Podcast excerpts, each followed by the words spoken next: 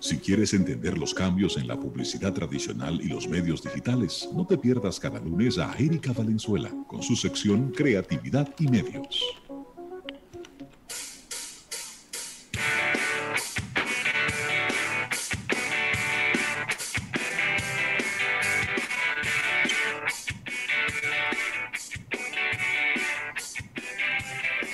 Bueno, y aquí estamos de regreso en este su almuerzo de negocios, ya en nuestra sección estelar del día de hoy, Erika Valenzuela, que me dice que estuvo supervisando el embarre que le hacen en los dedos a la gente cuando le marcan para decir que ya votó y dice que va 50-50, que a la gente le embarran de a dos dedos y a tres dedos. ¿Cómo tú estás, Erika? Sí, no sé por qué, parece como que si la gente hubiera votado varias veces. Pero sí. pero sí, estaba como medio extraño eso. Pero sí hay cosas que comentar respecto a las votaciones y por lo menos lo que sabemos hasta ahora, que va muy relacionada con la comunicación y que yo no quería dejar de pasar por alto. Porque la semana pasada hablamos justamente de eh, qué tanto iba, cómo iba dando, eh, eh, iba haciendo la efectividad de la publicidad política, que tanto estábamos visualizando en, en las calles, en las redes y demás. Pero algo eh, que ha ocurrido hasta ahora, sin tener los números finales, pero eh, por observación, por lo menos aquí en el Distrito Nacional, es que se vio mucha afluencia de, muchas personas jóvenes, que regularmente son los que están más renuentes a votar.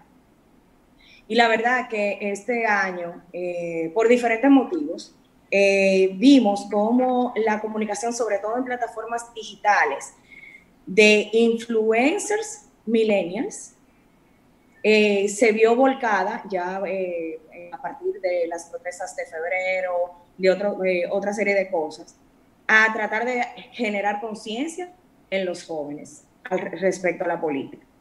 y con esto hubo casos, por ejemplo, de la cuenta de Revolteado, de la cuenta del Meeting, que es política para millennials, donde lograban un engagement bastante alto en, en este segmento tan joven y, también eh, iban respondiendo algunas inquietudes de ellos, que por ejemplo, de, que no conocían las propuestas de algunos candidatos y demás. Eh, muchos candidatos accedieron a participar en la plataforma para responder la pregunta de los jóvenes. Y, y esos candidatos justamente, eh, viendo ahora los números cómo van desarrollándose, fueron de los que fueron más beneficiados con los votos, sobre todo los, los jóvenes. Entonces, Así como ha cambiado la comunicación de las marcas tradicionales y comerciales hacia estas, estos segmentos más jóvenes, se ve que hay una necesidad también de los partidos y los candidatos como marcas políticas a no hacer más de lo mismo. Claro. Fíjate, inclusive hubo candidatos jóvenes que hicieron marketing tradicional y no tuvieron el mismo resultado. No. Entonces, yo creo que eso es un aprendizaje que vimos ahora en estas elecciones, donde ya podemos entonces hablar de resultados concretos eh, y entender que ya la expectativa, por lo menos eh, millennials, zetas y demás, es que se, comunique, haya esa, esa comunicación de otra forma. Y no solamente me refiero a la parte digital, sino hasta el lenguaje y el mensaje en sí. Claro. Entonces, creo que, que realmente ha habido eh, como un aprendizaje al respecto eh, entendiendo también que aunque haya candidatos de mayor edad, entiendan que ahí está el porcentaje mayor de, votantes o prospectos votantes. Y entonces, como eh, analizar un posible reenfoque en lo que está ocurriendo, ocurriendo alrededor de eso. Mira, verdad, el reenfoque tiene que venir, Erika, porque y, sentarse y hacer el, el FODA del lugar, porque teníamos influencers que no influyeron Ay, ay, ay, ay. Sí, influyentes que, influencers que no influyeron. Teníamos una campaña digital que no llevó a la gente a votar porque la gente se quedó en su casa. Teníamos una campaña fuera eh, en, las calles que lo que generó fue muchísimo ruido y quejas en las redes sociales. Entonces, nada, nada de eso dio resultado para mucha gente. Es que yo te voy a decir algo, mira. Eh, eh, cuando, cuando tú dices, por ejemplo, influencers que no influyeron, es, es que tenemos una mala concepción. Creemos que una persona que es capaz de atraer a mucho público, de que sus, eh, declaraciones puedan ser virales en un momento determinado, en un tema en particular que pudiera ser eh, la farándula, pudiera ser eh, la música urbana, que pudiera ser, qué sé yo, la tecnología o cualquier otro tema, tenemos la mala percepción de que esa persona también va a ser influyente en el tema de política y eso no es así. Es que un, un influenciador de moda no me influencia en tecnología. Un, un influenciador de tecnología no me influencia en moda. Cada cosa tiene su persona. Tiene su territorio y tiene su comunidad. Yo no voy a llamar a un médico para que me diga qué teléfono él me recomienda. Yo no voy a llamar a un tecnólogo para decirle que me duele la asiática. Y eso es lo que al final no estamos terminando de entender. Hay influenciadores políticos que pueden en un momento determinado, si su reputación se los permite, pueden llevarte a cambiar una opinión en un momento determinado. Pero el hecho de pensar, y yo creo que en estas elecciones, como nunca antes, vimos muchos improvisados aspirando.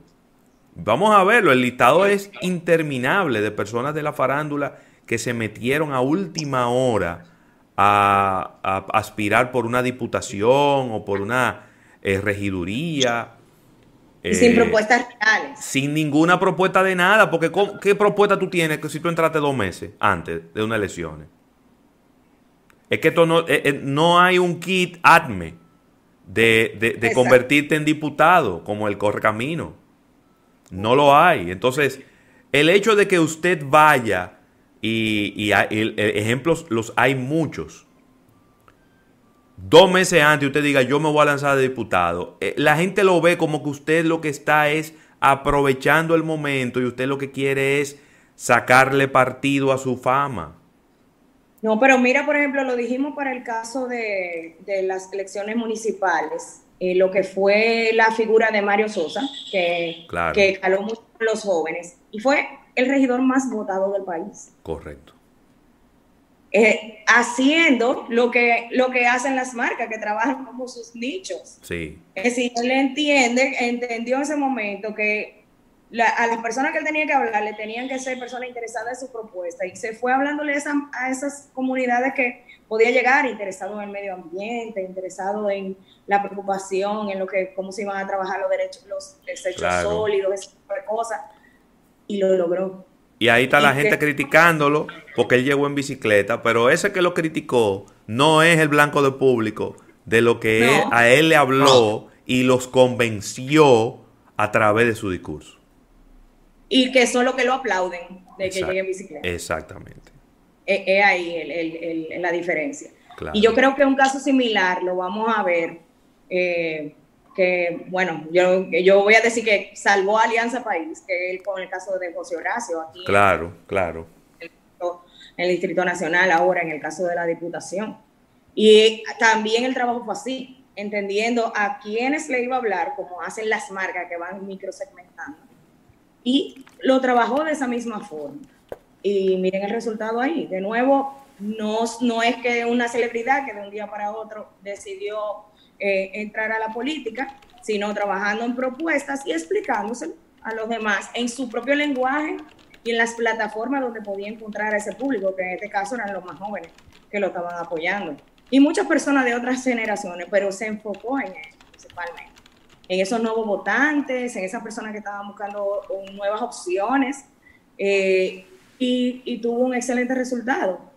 Eh, claro, no podemos, nosotros estamos tocando nada más el aspecto de comunicación porque hay muchos factores adicionales también que se el arrastre y ese tipo de cosas que tienen que ver más con la manera en que se, se, ah, llevan a cabo las elecciones. Que, por cierto, Erika, yo no sé si tú te sientes igual que yo, completamente decepcionado de que se hizo un cambio en la ley electoral y todos pensábamos que el voto de arrastre ya no existía y, y sigue existiendo.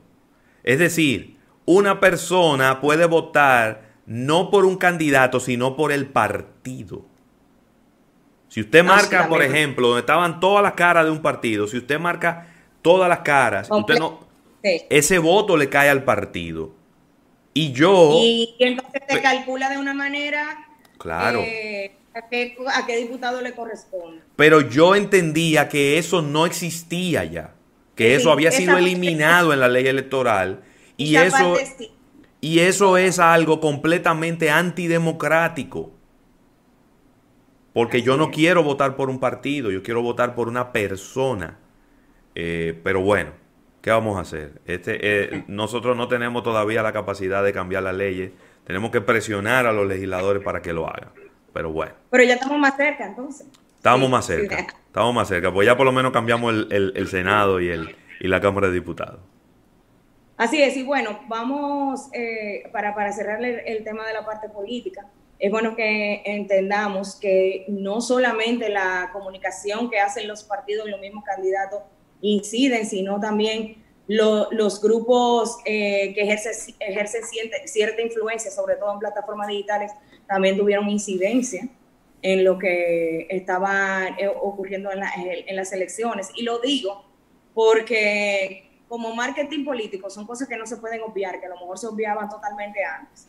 No, yo no tengo que ver con eso, yo nada más tengo que ver con eh, la publicidad, el marketing que yo haga de mi persona o el apoyo de mi partido, sino también esos temas que a veces los mismos políticos se hacen de oídos sordos y no saben qué tanto peso tienen a la hora de votar. Y entonces grupos completos haciendo comunicación en plataformas digitales incidiendo en ese momento de decisión que, ocurrió, por ejemplo, en el día de ayer. Eh, no quería dejar de comentar eso. Y señor, si tú quieres, si tú quieres Erika, eh, ¿qué te parece si aprovechamos este momento antes de entrar con los temas que, no tienen que ver con, la parte política y vamos a un break comercial y ya dejamos ese break resuelto y ahí cuando venimos, venimos seguimos hasta el final eh, volado. Vamos, seguimos en almuerzo de negocio, vámonos a un break comercial, cuando regresemos seguimos con Erika Valenzuela en Creatividad y Medios.